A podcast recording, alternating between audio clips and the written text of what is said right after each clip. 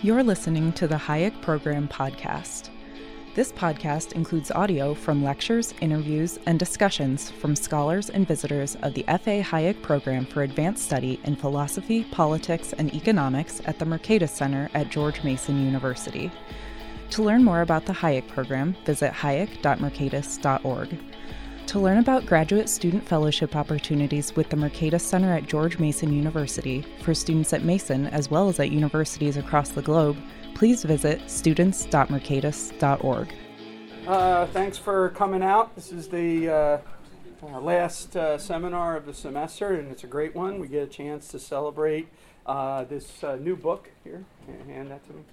Humanomics. Um, uh, with by Vernon Smith and Bart Wilson. It's uh, uh, several years in the, in the making as they've pursued uh, more than any other uh, group or research team in modern economics uh, examining sociability. This is actually a big research topic at the moment. I mean, you have Bowles and Gintis doing it, a lot, a lot of various people, but Vernon and Bart have been doing it in particular, looking in, in both educational uh, initiatives as well as research initiatives at looking at the interaction between the humanities and the social sciences to be able to uh, integrate again uh, the Smithian program. So we're really thrilled today to have uh, Vernon uh, back and Bart back in, in, in, the department here. Um, as all of you know, I mean, the problem with introducing someone that doesn't need an introduction is you end up by screwing up the introduction. I, am not going to. I'm going to try not to do that because I'm not going to give a long introduction. But Vernon Smith is uh, the 2002 Nobel laureate in economics. Um, he is uh, one of the founding figures um, in uh, experimental economics and in uh, the foundations of price theory and, and market theory. Uh, Bart Wilson, uh, the other co-author on this, um, is also in the Department of Economics at Chapman, uh, formerly a, a, professor here at George Mason University. Um, Bart also works in this area of uh, experimental economics and exploring uh, sort of micro foundations of the origins of property rights and uh, various different other uh, institutions which uh, allow for human sociability. We also have with us uh, today Charlie Holt, uh, a professor at the University of Virginia. Uh, Charlie is an experimental economist as well. He's also um, the author of a case book in the field of experimental economics on how to introduce experiments into the classroom. Uh, so it was an amazing resource for all of you who uh, want to become uh, engaged in what's called active learning with your students and get them involved in it. Um, as uh, I'll tell a little story here. I borrowed from Charlie when I was in Prague. This is 15 years ago, and we did a uh, basically a public goods game uh, with the, the, the contributions and everything. And there was a kid from Belarus there whose parents were part of the Communist Party, and he hated the fact that communism collapsed and everything. And he collapsed on the stage in front of all the kids after the result, and we didn't get enough contributions. And he said, oh, "You're me lose my faith in humanity." And I said, "This is awesome." so that's not really sociability point. Anyway, anyway. Um, and then finally we have uh, Ryan Hanley here. Uh, Ryan uh, is a political scientist at Boston College. He's uh, the author of uh, several studies having to do with Adam Smith and also brought out a new edition of the theory of moral sentiments many years ago. Um, and so uh, you can uh, look up his, his books as well on uh, his work on Adam Smith. He was one of the top Adam Smith scholars in the world. Okay, so let me introduce Vernon. You come on up. Ryan, this is for you. And we can get started. So please welcome Vernon Smith. Well, thanks, Pete. And you should have pointed out I'm on the faculty here, emeritus. So, and I'm, I'm in retirement, have been for many years, as you know. Uh, you know, I, I, I gave a talk on Adam Smith in southern Italy. It'd be about a dozen years ago. And Nick Phillipson was in the audience. And, and of course, he's one of the outstanding biographers of David Hume and Adam Smith. And afterwards, he came up and he said, You know, I've never heard anyone make these particular points about the theory of moral sentiments. Hmm. And I said, That's because when Bart and I started to study it, we had these unanswered questions. And we found them. we somehow thought we would found, find them. It, it took a dozen years to actually produce what, what, what you see here. And uh, now, uh, so how come after 260 years we're still talking about this guy? Uh, well, Kenneth Boulding visited Arizona in, in 1976 and gave a talk in which he said that Adam Smith was the first great post Newtonian scientist. Well, uh, Newton died uh, 200 years before I was born. I remember that date very well, 1727. I was I was born in 1927, and uh, and Adam Smith would have been about, about five years old, uh, five years old then, and indeed, uh, Adam Smith was a great scientist, and I asked myself, what really makes a great scientist? And I think there's two outstanding uh, uh, attributes of a great scientist, kind of two very special skills. One is you need to be really good at what the Germans call the uh, Gedanken experiment, mental experiments using the imagination. You know, Adam Smith used that very, very effectively, and and it's and you, you know that's one of the reasons why I think it's it's good to return to combining literature and economics is because of the great use and value of narrative. Uh, so, and, and, the second thing is to really be a careful observer and be passionate about observations and realize that the whole idea is to find the meaning underneath observations.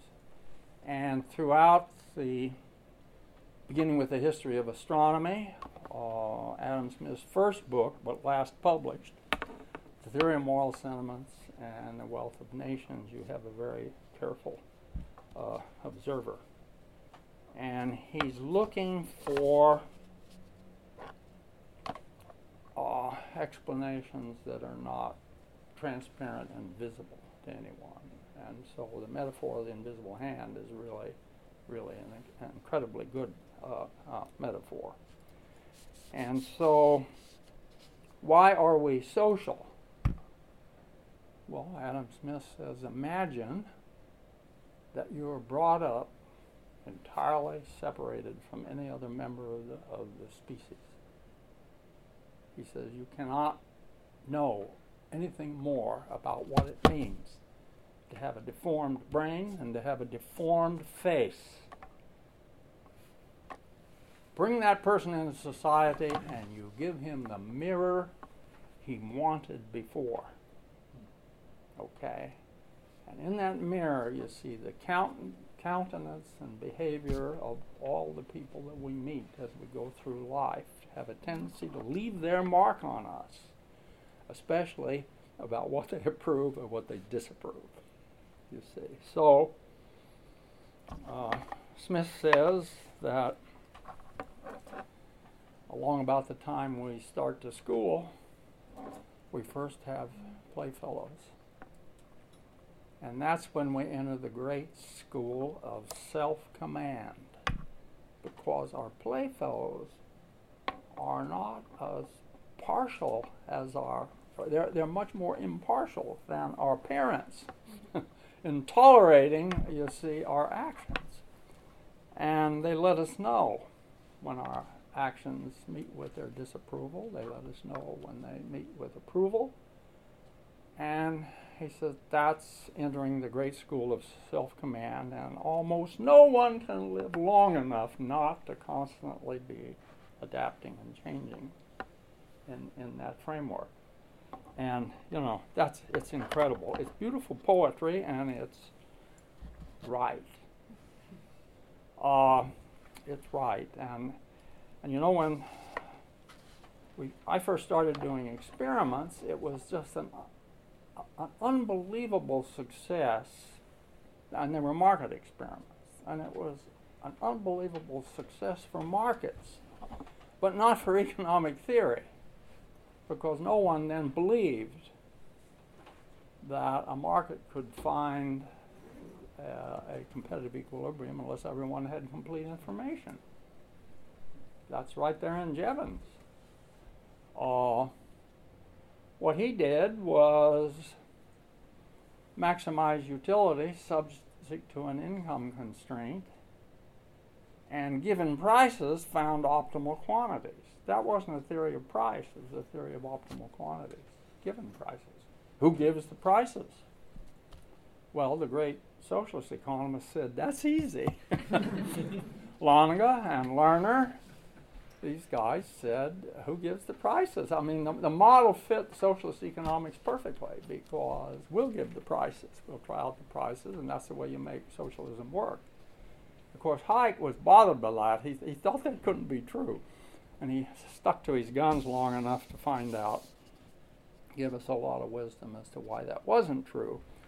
But if we look back now at, and of course I'll, I'll, I'll agree, we have a lot more vision than we had then, but if we look back now, I think at the Wealth of Nations and the theory of moral sentiments, it's all there. Every bit of it is there. Um, it's not easy to understand. Smith's 18th century King's English is very, very precise, and we don't use English very precise, quite precisely anymore. Nothing like he did. So every word counts. And when you read something that captures your interest in the theory of moral sentiments, read it again. Mm-hmm. And keep reading it and think about what you're reading and, and try to ask yourself what kind of a mind is this coming from and see if you can kind of start to get into a habit of trying to think like Adam Smith. And I don't know whether Bart and I can claim to have succeeded, but I think we've succeeded far enough to be able to resolve the great paradox of the 80s and 90s where we found in, in Ultimatum and Trust and other two person games that own maximizing utility model that works so well in markets just, uh, just explained almost nothing. Okay? And I remember. I remember when Kevin McCabe and I did our experiments on the, what we call the voluntary versus the involuntary trust game and our, our, intuition was that it was very important that the second mover saw what the first mover gave up in passing to the second mover. And uh, we were thinking then, we had sort of a re- reciprocity model, which I now believe is, it, it isn't that it's wrong, it's just not very deep, because that, uh, Adam Smith gets reciprocity as a theorem from more fundamental considerations, and I think that's the right way to uh, to do it. But so we took a, a compare the ordinary trust game with one in which the first mover could do nothing but pass to the second mover, and there was no alternative. Well, that completely changed the results. Instead of around two thirds to three quarters cooperation versus the, the rest defecting. It was t- it was that much defecting because there was nothing to defect to. You see, and so it's interesting. We thought that falsified the social preference model because if it's just a matter of not only having your payoff in the utility function, but the other person's payoff, and that's the essence of the social preference model. Uh, we thought this, this falsified it. Guess what? It didn't. They just put the, the they what we discovered that was intentions mattered. They put it in the utility function.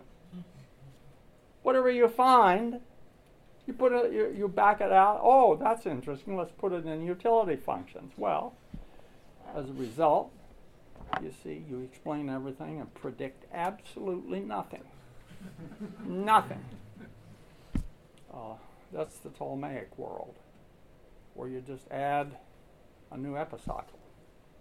You get a new observation, you add a new parameter, you see, and you do it after the fact. It's really bad science, but, but actually, it's what most scientists do and how they think.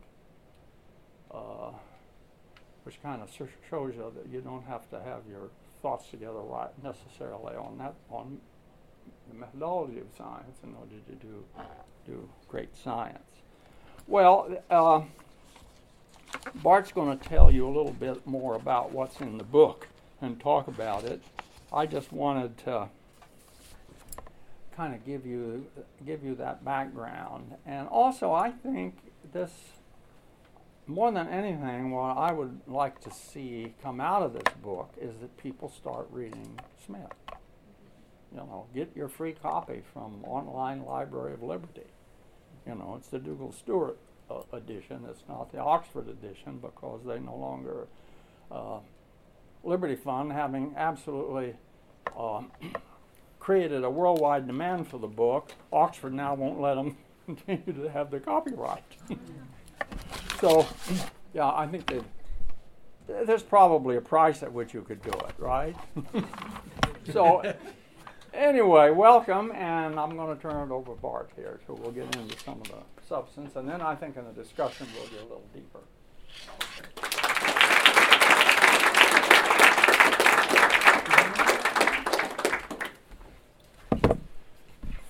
First, I want to thank the Mercatus Center for organizing this book panel and Stephanie and Malia for putting all the details together. It's always good to come back to George Mason. And George Mason plays a key role in the development of this book. So in fall of 2004, Vernon and I taught our first, co-taught our first undergraduate course together here at George Mason. And we were reading various scholars the, from classical to the neoclassical and we're combining with articles in experimental economics. We read Smith and we read Hume, we read Walras, Jevons, and Hayek. But it was the first time that I had read with a class Theory of Moral Sentiments and The Wealth of Nations. I had read the book the previous summer with some students. I didn't really get it all, uh, didn't get much of it. Um, but it was to the classroom the idea of stealing from Liberty Fund, this idea that you work out the ideas together in discussion, that we first used pieces of the Theory of Moral Sentiments and the Wealth of Nations. And it's out of those discussions that inform how we wrote this book, how we learned about how people were reading and, and interpreting what Smith was saying, and how we were reading and interpreting and misinterpreting what Smith was saying and that's how we kind of set up the first part of the book to set us up. And it was, but it was done in a process where we were re- doing experimental economics, reading the ex- papers, doing the experiments with the students as well. And so the experiments were informing how we were reading Adam Smith, and Adam Smith was giving us new ways to interpreting the experiments, the questions that Vernon mentioned that we had. We didn't know where what the answers were, but we knew there had to be some answers somewhere and that this was a good place to look. And so that is the idea of the book how both classical thinking can inform modern thinking about these ideas, particularly sociality in human beings, and how the modern techniques and the modern way of thinking about things can help us interpret what can be very dense and penetrating uh, prose. So I want to for those of you who brought books, uh, I want to just take you through the main parts of it. Um, and uh, I also have a, a, couple extra ones if there are students who need a copy and don't have one. Uh, please see me afterwards. Um, starting from the preface on pa- page uh, Roman numeral 14. This is the kind of the, a key sentence to frame how we think about things and what our message is to economists generally and experimental economists more specifically. Right at the bottom, fundamentally, it is the human capacity for sentiment, fellow feeling, and a sense of propriety that is the stuff of which human relationships and the general rules to be followed are made. It's those three things. Much has been made, and rightfully so, of sympathy. Much has been written about how sympathy is important. It's the first two chapters of the Theory of Sentiments. But less has been written about sentiments, and even, I think, much less about sense of propriety. And all three of those are important. What do, the, what do those mean? Uh, page 11. Put those three things together.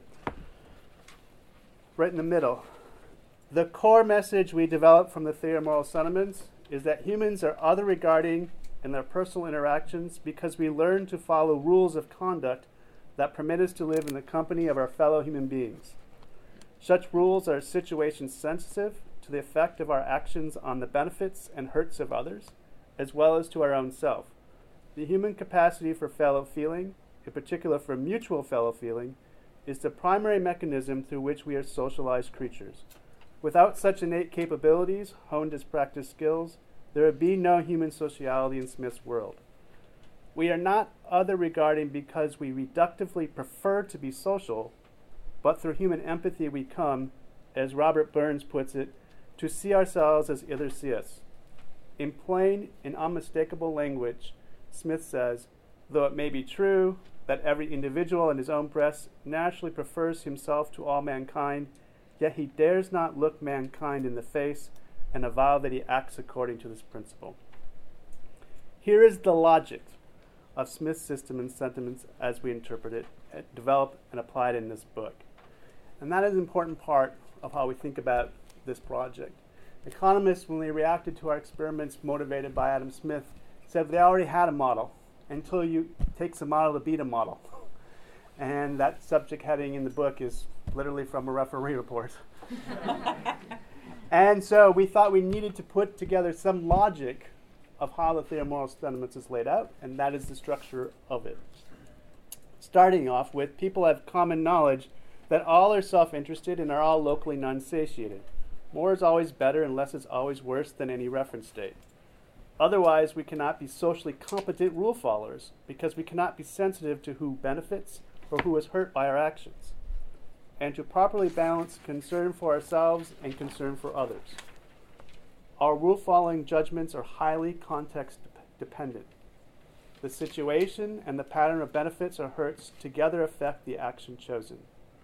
What enables such sociability is our capacity for mutual fellow feeling. So that's the fellow feeling part. Uh, page 21, where I found that there was much less written on sentiments, even though that's the title of the book, The Theory of Moral Sentiments. But what does that mean? This is a word that my students really wrestled with. Notice in the discussion they never brought it up spontaneously. It was always emotion.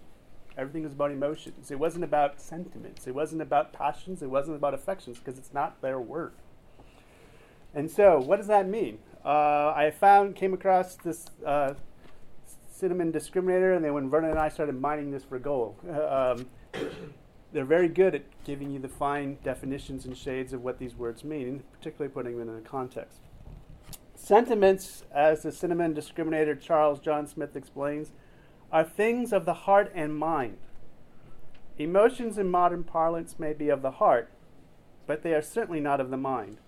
Emotions in the 20th and 21st centuries are physiological, non cognitive, involuntary feelings which stand in dichotomous contrast to cognitive thoughts of the mind. We have emotions and an intellect, but the two do not overlap, and nothing really falls in between.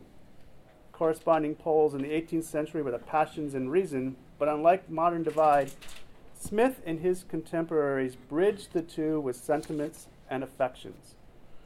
If intellect and reason are about thinking, and emotions and passions about feeling, sentiments and affections are about both thinking and feeling. The theory of moral sentiments explains the social world by combining moral feeling and moral thinking. And then for the third one, page 31, right in the middle. Without much impropriety, we can say that Smith uses a sense of propriety to denote the knowledge of what is the morally fit thing to do at this time and place, and to know it not through mindful thinking, but through bodily feelings. A sense of propriety is not just an internal feeling, it connects a person to the external world because it is from other human beings that we know how to act in a morally fit way. And to kind of just flip back to the uh, preface, page 15. But sociality and our general rules of conduct all must be learned. Our sense of propriety is what we learn. Vernon talked about that up front. And as feeling is at the heart of Smith's observations on morality, sympathy, sentiments, and the sense of propriety all entail feeling. Sympathy is the spontaneous and mutual transmission of feeling from one person to another and back again. But our feeling is not self contained. We take part and participate in a state of feeling in other people. We say participate in the state of feeling, not simply participate in the feeling, to stress that it is the observable, sensible condition of the person with which we sympathize, our circumstantial condition which manifests the internal feeling that has mastered the other person. And while feeling is at the heart of Smith's theory of morality, it would be a mistake to characterize it as an emotive theory. Sentiments and a sense of propriety are equally important. With sentiment, Smith connects thinking to feeling, and with the sense of propriety, he connects knowing to feeling. Smith's observations on morality rest on feeling, thinking, and knowing. It is in the triad of these three universal human mental predicates that Sentiments offers insights into how we think about economics some 250 years after it was published. And it is what the second half of the book is about, is how we can show you can interpret many experimental games through this particular model. And Charlie will be giving his comments, think, talking about the experiments and commenting on, and leave it to the question part to go kind of more deeply how we apply the model. But that's, that's the core of the book as it's applied um, in the first half.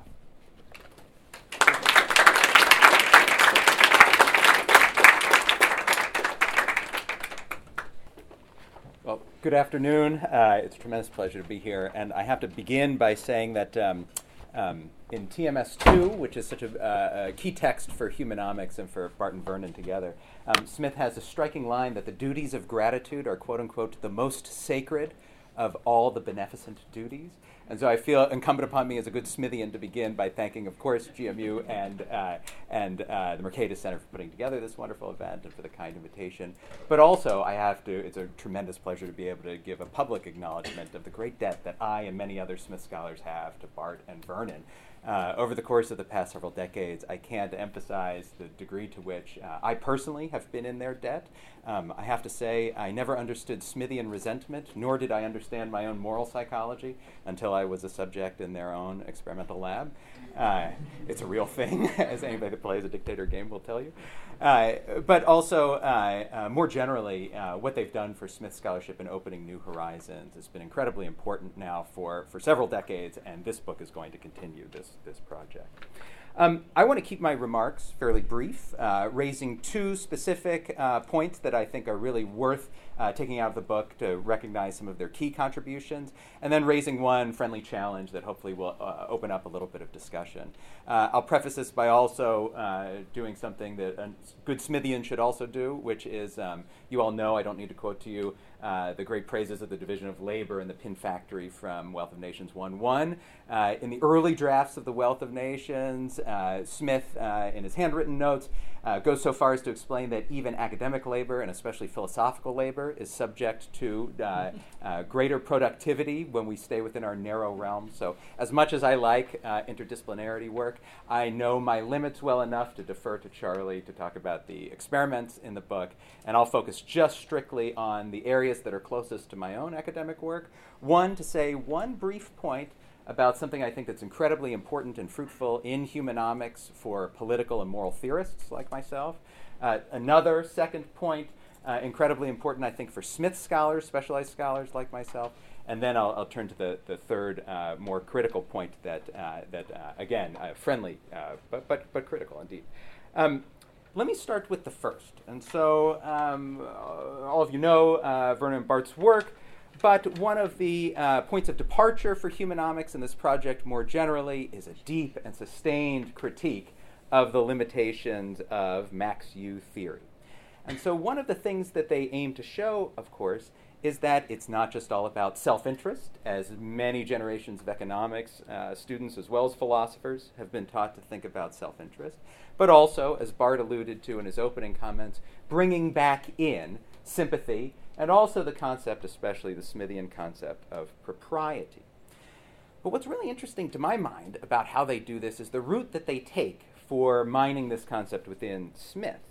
And that is they don't take the easy road of simply positing the other directed alternative to self interest and simply positing sympathy as some sort of uh, 18th century uh, analog for what goes under the name of modern altruism or other directedness.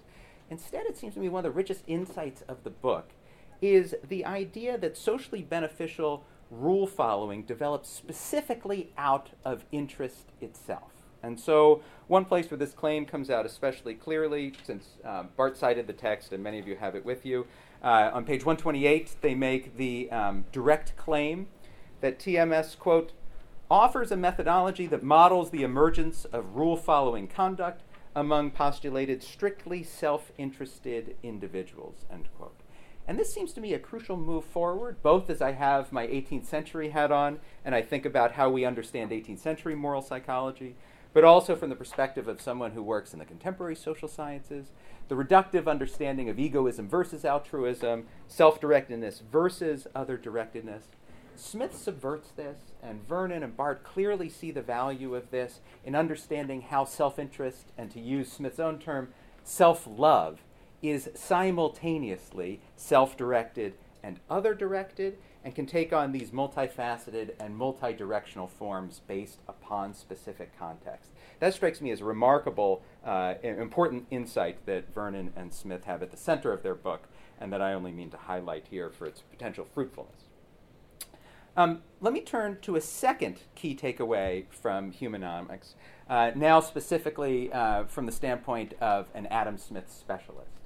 Um, Bart stole a little bit of my fire by quoting what, to my mind, is one of the best uh, uh, pages in the book on page 11, where, and I'll just use the first part of the quotation there, where, um, as Bart himself just recently read, TMS teaches that, quote, humans are other regarding in their personal interactions because we learn to follow rules of conduct that permit us to live in the company of our fellow human beings.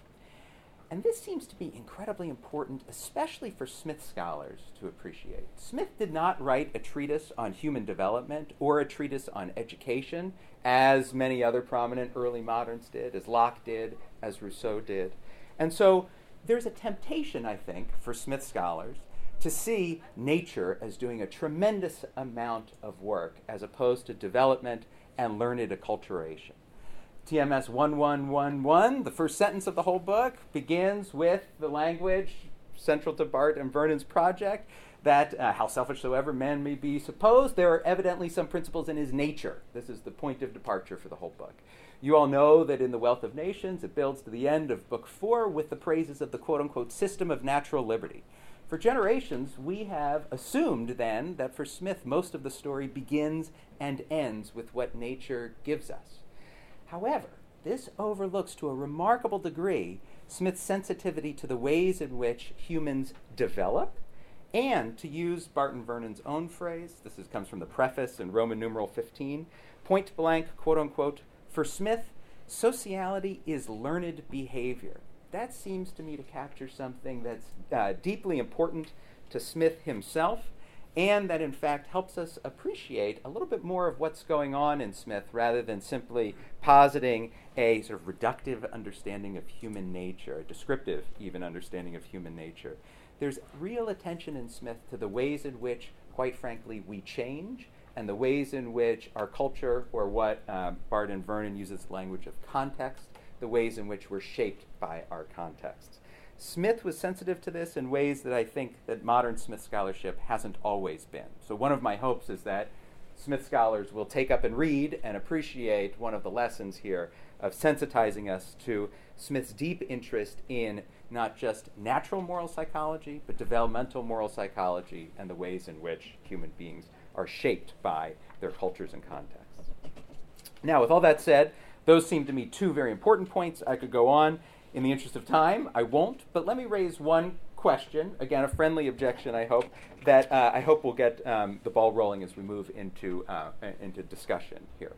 Um, this comes out specifically from the idea of learned other directedness and learned sociality that I think is so important uh, in their project.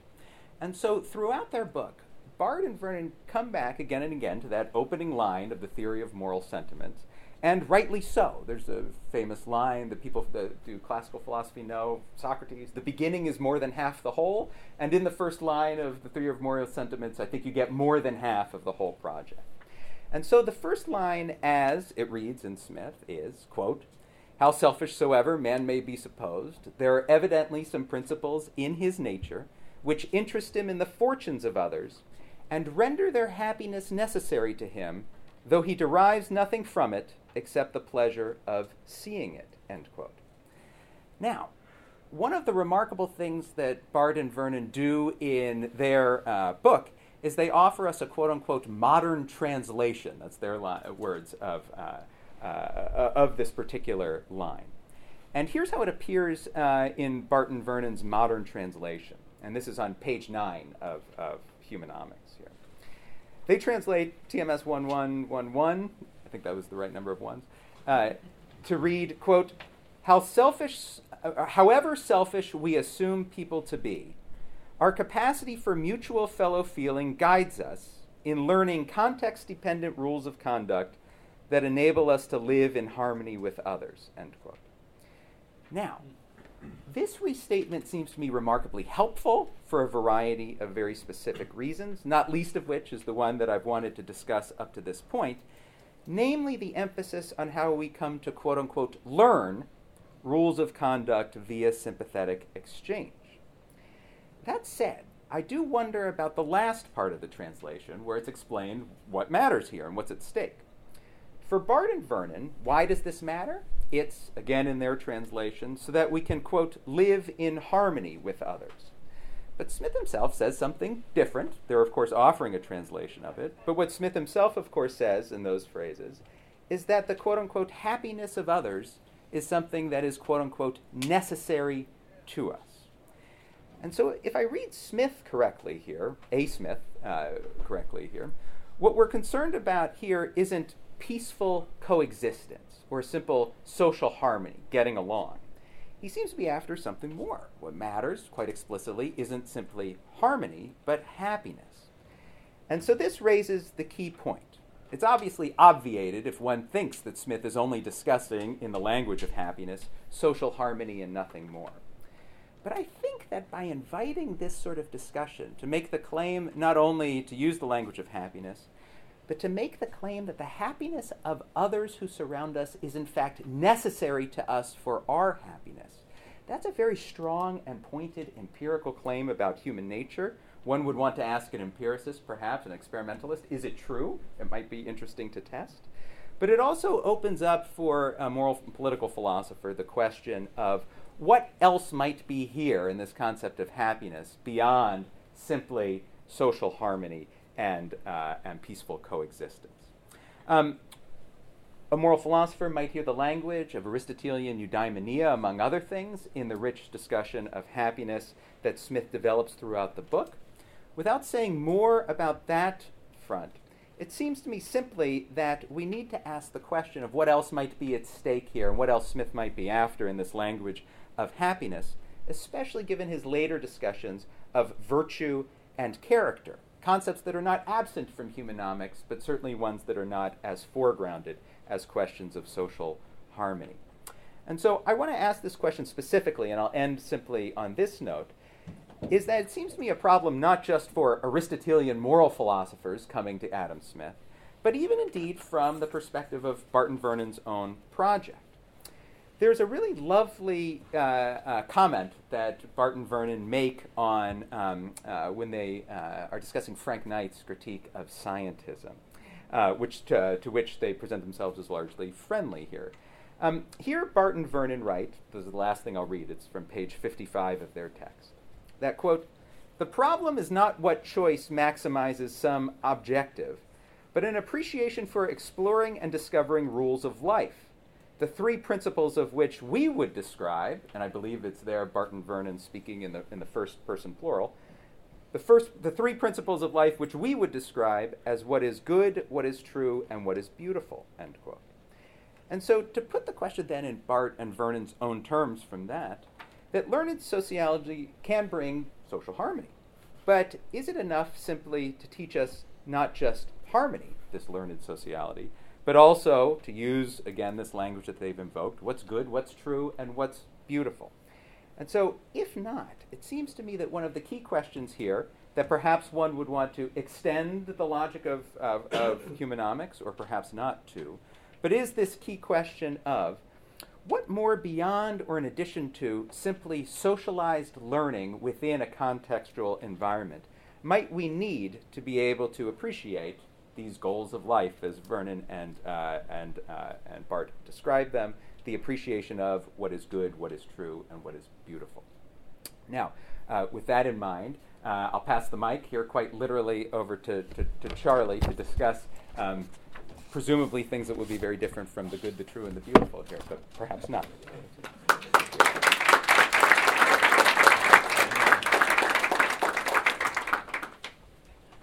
It's really an honor to be here and be able to talk about this book. I've known Bart ever since he was a graduate student uh, at Arizona working on, um, on market power experiments. And Vernon, you, somebody once asked me, uh, uh, an English professor, who, who is your intellectual hero? And I, without hesitating, I said Vernon Smith. He always has been. Um, this book, I, I, really enjoyed reading it. A good book is one where when you read it, you keep thinking back about it. And even when you're reading another book, you're thinking about that previous book. And I found myself in the last several weeks, every time I would talk to an economist, uh, I would refer some of the issues back to humanomics issues. And so I recommend it highly to economists, especially to behavioral economists. And, and I tr- was trying to think of six things here that, that came to mind. One is it, it's changed my perspective about economics. For example, I always wondered well, why does selfish maximizing, maximization based theories, why do they work so well in markets and not so well with small groups?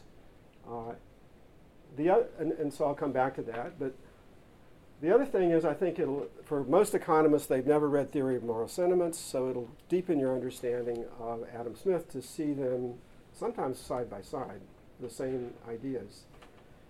Uh, one kind of side benefit of the book is all of these examples from the history of science. Those are like rich little details, and I, I enjoyed those tremendously.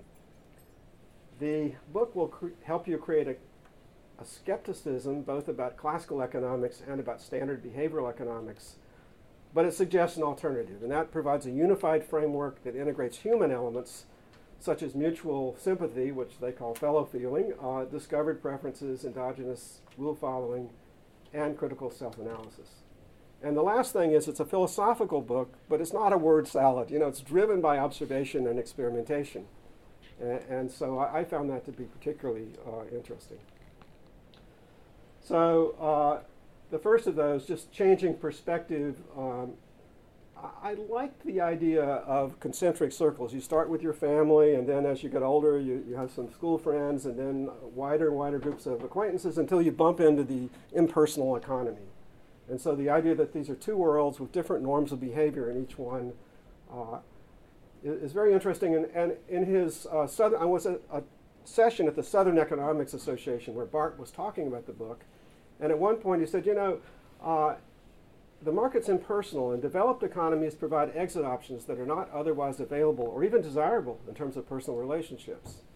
And this reminded me of a paper I'd done with a student of Vernon's, uh, David Schmidtz, who comes around here some, and Kate Johnson a couple years ago. And we, they wanted to do prisoners' dilemmas. I said, oh, prisoners' dilemmas are so boring. There have been thousands of them. They said, no, no, no, this is going to be really interesting. We're going to let people choose their partners. And so basically, each person at the beginning of a period chooses a scale. A scale of zero cuts off the link. There's, there's zero earnings. A scale of one, you get the standard prisoner's dilemma, where if they both cooperate, they get a dollar. Uh, a scale of two, all the payouts are doubled, and the losses are doubled, so there's more risk. So if you both cooperate, you get $2. A scale of three, you get $3. And, and so this is an example of what we saw. Like in the top row is somebody ID2 is matched with another person. In period one, they both cooperate, so A is cooperation, and they have a one time scale. So one of them was unwilling to go up to anything higher. In period two, now they're starting to trust each other. They go up to two times scale. In period three, three times. And after that, it's just all gravy. They're making $3 a period. They're really happy. And then they, they knew the number of periods, so there's usually some defection right at the end. Uh, that creates a little tension, but we saw that's the general pattern. We, we saw steady, high cooperation all the way through until the very end. And then in, in the second one, you see someone who meets a defector in the first period and the, the link stays inactive. And the third, to me, it's interesting that somebody defects and they're inactive, and then they come back together and try to restart. And they, but they seem to come back together with the intention of defecting on the other one. So once trust is gone, it's really hard to bring it back. And we did somewhere that we let them meet a new person every period for like 10 periods. And what would happen would be if we limited the number of links they could have, but if you cut off a link and then try to add somebody, you're, you're in a poison pool. You're, you're running into people who, who either got defected on by somebody else, so they're not trusting, uh, or else they're somebody who defected and got broken off and they're looking for a new link. Uh, and so the people, even though defection earns a dollar more, the people who co- cooperated more earned money learned more. And the subjects were really interested. They said things like, who do I talk to? Who can I email? How can I work in the lab? can you help me figure this out? Uh, I thought it was very, they were, you know, even a year later, I always thought subjects talk about experiments. I worried they talk to each other. And a year later, I came back and we are running a totally different thing. It was a year after these, and people were sitting out in the hallway talking about that choice of partners experiment from a year earlier. I, I was just astonished that it had such an impression on them. Um, the second reason that, that I, I, like the book a lot are, are the Adam Smith quotes. So here, here's, a, here's a comparison of, you know, when I would read Adam Smith before, I'd see the words self love or own interest and think, oh, self interest, and not, not paying attention to the phrases. But look at the phrases in blue, which, each, which other men can get along with. That's theory of moral sentiments. As long as he does not violate the laws of justice, uh, that's wealth of nations. So, so here you see, well, moral sentiments provides more of the social perspective, uh, what, which other men can get along with. I, I thought that was very, very interesting. Um, this one I particularly like is we suffer more when we fall from better to a worse situation than we ever enjoy when we rise from worse to better. Uh, so, that, so to a behavioral economist, that's loss aversion, and, and they base some of their analysis on that observation.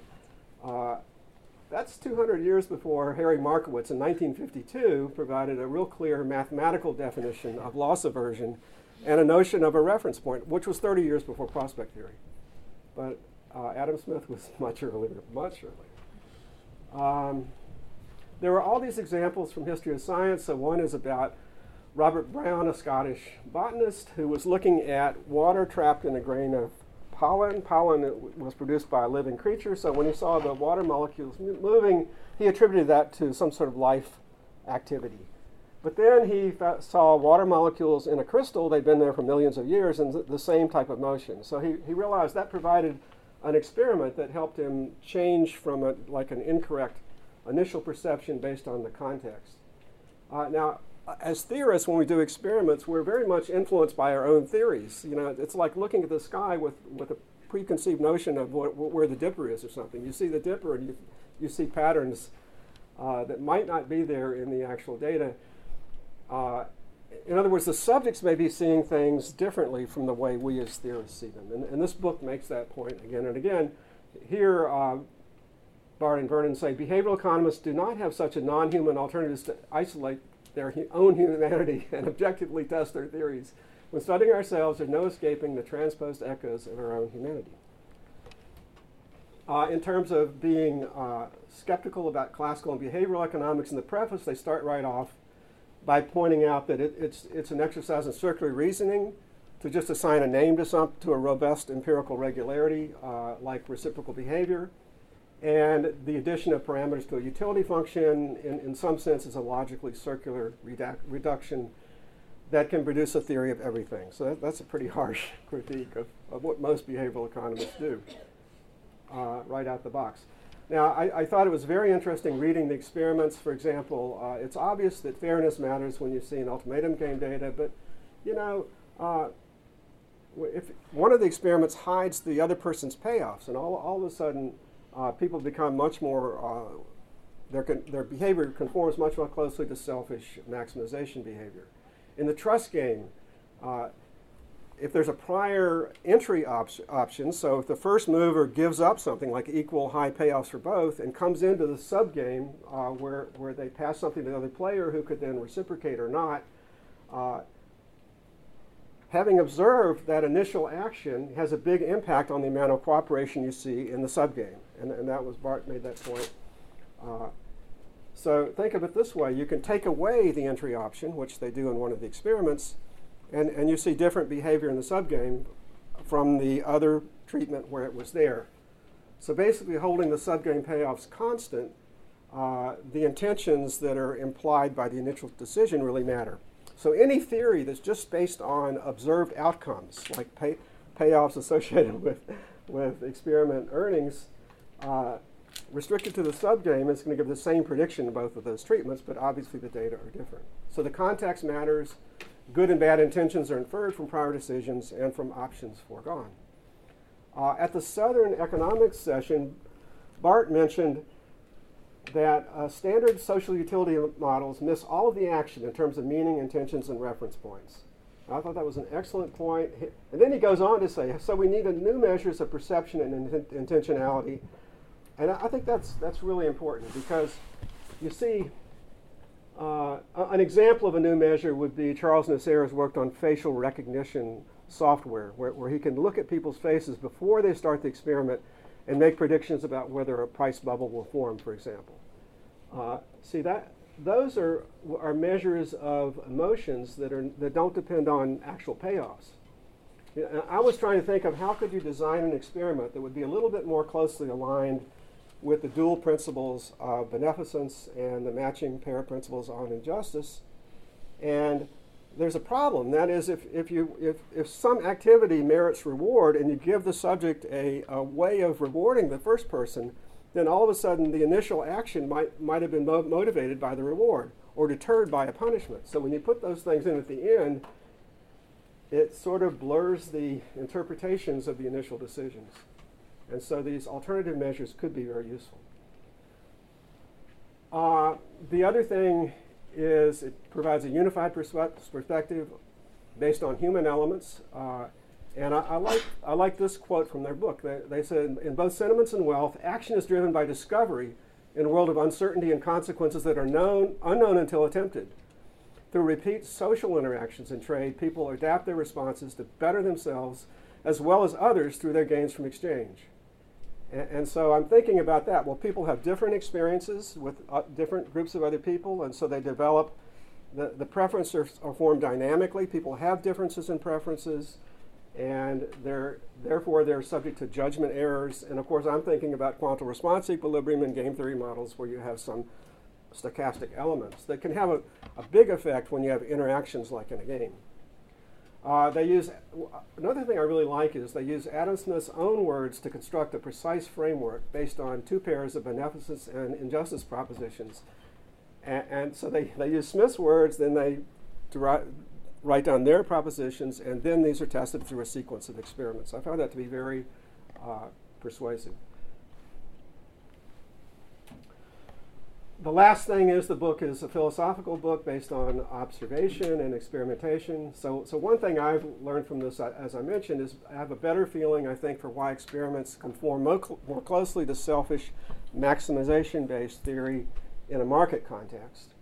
And you, so you see in a market, there's almost always imperfect information. You, you really don't know what the other person's value is. So it's hard.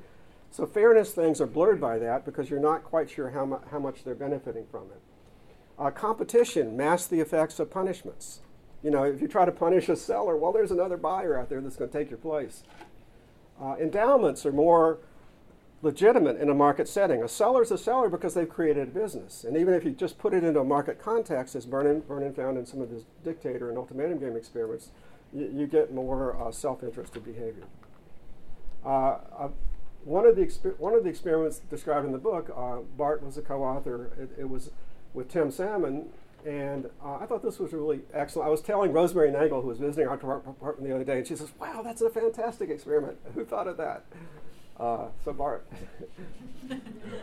So what they had is the buyers had private values, like in a market. So the seller doesn't know their values. The seller has two units to sell, and there are two bidders. And the seller runs an English auction where you raise the price sequentially. The high bidder wins. At that point, there's one unit left, so the seller makes a take it or leave it price offer to the remaining bidder. They don't know that bidder's value, but they, they know kind of where they dropped out of the auction. Uh, and it, what, what turned out was that the buyer profits were very low. Those offers were very aggressive, right up near the max, and the rejection rates were only about 4%. So putting the ultimatum game into a market context yielded very different outcomes. And you see, if the buyer rejected that sale, the buyer and the seller would earn zero on that unit, but of course the, the seller earned money on the other unit. So, so it blurs the effect of, of this, these fairness considerations. And it's, of course, it's more extreme in a market. How much time do you think I have left? Do you, does anybody know? About five minutes? Yeah. Yeah. Okay. So I, I have two um, two observations at the end. So the only time I ever estimated these social utility mo- mo- models with like th- this is the we're going to look at the Fehr-Schmidt model in a minute. This was an experiment I did with Jacob Goeree in 2000. So it's two years after the Fehr-Schmidt paper was published. And what we did is we decided we're going to pit uh, subgame perfect selfish preferences against something that depends on fairness or fearness, as we called it. And so the horizontal axis was a two-stage bargaining game. So in the first stage, the proposer uh, offers an amount of a pie to the responder. If they reject, the pie shrinks, and they make a counteroffer in the final stage, which is an ultimatum game. So in theory, the responder ought to be able to extract the full remaining pie in the second stage by just offering the proposer back a penny or two. And, and of course, we know that won't happen, but that, that's what the theory predicts. So if this is the pie remaining in the second stage, we, we did seven different treatments. Uh, you know, when the, when the pie remaining is 240, in other words, it, it doesn't shrink at all, then the proposer would have to offer 240 uh, to get the re- responder to accept. And then as if the pie shrinks halfway, the proposer would have to offer half the pie to get the, responder to accept. And if the pie doesn't, if, it, if the remaining, if it shrinks all the way, then the proposer uh, wouldn't be able to get anything more than a penny or two from the responder. So the dashed line is the subgame perfect Nash prediction. And then what we did is in each of these treatments, we changed the endowments. We had exogenous common knowledge cash endowments. Uh, and so over here on the left, we gave the proposer a big amount of money and the responder like only 25 cents. And over here on the right, we, we gave the responder a lot of money, proposer only about 25 cents. And so the offer that would equalize the payoffs is the dotted line. So here, subgame perfect Nash is a slope of plus one. The equal payoff offer has a slope of minus one. We wanted to see what happened. Well, obviously the data has a negative slope, so it's, it's a, uh, a clear rejection of subgame perfect Nash. And but we had another goal, and oh, by the way, when it's 50-50, there's not much. These are standard deviations. There's not much difference there. That's real sharp. Um, so, but, but I had I have one concern about the circular utility critique because basically you could estimate parameters for envy and guilt from this model, and we did. So let's let's look at those, and you can decide whether you think we learned anything or not. Uh, so the envy parameter is you get your payoff, and if the other person gets more than you, you suffer a penalty. So that's like minus alpha times their payoff minus yours if theirs is higher. The guilt parameter is you might feel guilty if you get more than they do. So there's a penalty minus beta times your payoff minus theirs if that difference is positive. And we had seven treatments and two rolls, so we had 14 decision situations. And many of these decisions, they got real number, you know, lots of penny di- diff- amounts coming in that were accepted or rejected. So we had a lot of data and a lot of variability in the decisions that they faced. So we're able to estimate these parameters with high precision. So first of all, we estimated the same guilt parameter for both proposer and responder. Do you think that would be higher than, than the, wait a minute, we estimated the same envy parameter. Do you think that would be higher than the guilt parameter or lower? Envy means you don't like it when the other person makes more than you. Guilt means you feel bad when you make more than them. So, so which parameter, envy or guilt, do you think would be larger? Yeah, envy. Okay. Uh, the second thing is, do you think the for the proposer and responder, we estimated we, we found that they seem to have different guilt parameters. So who do you think would feel more guilt in this setting? Remember, the proposer, the first mover, go, the proposer goes first, makes an offer. The responder, if they don't, if they like it, they accept it. If they don't, they reject and make a counteroffer. Proposer. Yeah, the proposer is going to have more guilt, and so, so that that's what we found. So these were our parameters. Uh, this is uh, envy, guilt for the proposer, 0.66, guilt for the responder, 0.12. A lot lower. All of those are highly significant with T's of you know six or seven. Uh, yes, Bernie. That's in Smith, that envy is a big thing, Yeah. the Okay. source of much of the troubles of mankind. Okay, so my conclusion is I, I think that these outcome-based models, they leave a lot out of the, lot, lot out of the action, as Bart said earlier. Uh, you know, they, leave out intentions and other things that, that can be very important. Uh, but I felt like by, by estimating this, I, I had a better feeling for, uh, for what was going on in this setting. And the last thing I want to say is uh, many of the comparisons in their arguments involve qualitative comparisons. So I was wondering if you could, and, and so what they'll do is they'll hold the payoffs constant, like payoffs in subgame constant, for example, and change something about the context. What if you held the context constant and changed the magnitudes of the payoffs to see what might happen? And, and I'm sure they've tried this, but th- this, I thought back to a, a game from the 10 Little Treasures paper, again with Jacob Goeree, where we had these two games, and the first player can either choose safe or risky, and then the second player can either punish P or not punish N. So the top game, the second player's payoff punishment reduces it.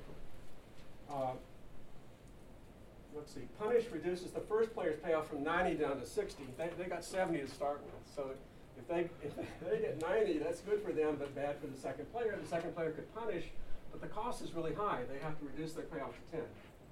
In the bottom game, everything's the same except their cost is only 2 cents. They only reduce their payoff to 48. So as you can see, in the bottom game, there's a lot more punishment, and the first player anticipates that uh, and stays over on the left side 32% of the time. In the top game, they only stay on the left 12% of the time, 88% of the outcomes in the subgame perfect match prediction. So I think it'd be interesting. I, I'm not sure uh, you know, quite how this would be played out, but to look at variations in the uh, magnitudes of payoffs. Uh, and then the last slide. Oh, looking back at my own book, I was worried I didn't have enough humanomics in there, and I don't think I do, but I have these qualifications in there. But this is my granddaughter's take. I told her to go ahead and put some color into the book and try to make it more human. And so that, that, that's her. That's her. There's a heart there. You see that? That's her drawing of her mom, which is the, her closest concentric circle. So, that's, so that, that's all I have.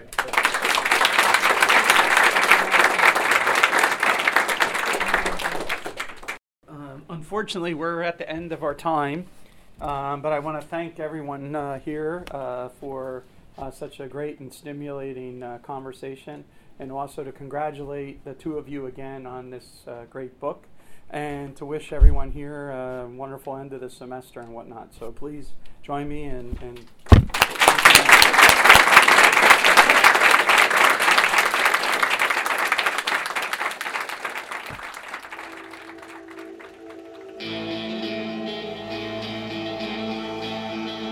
Thank you for listening to the Hayek Program podcast.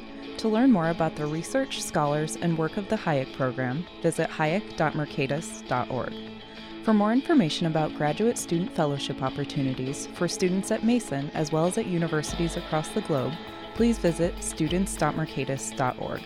We hope you recommend students to our programs or consider applying yourself.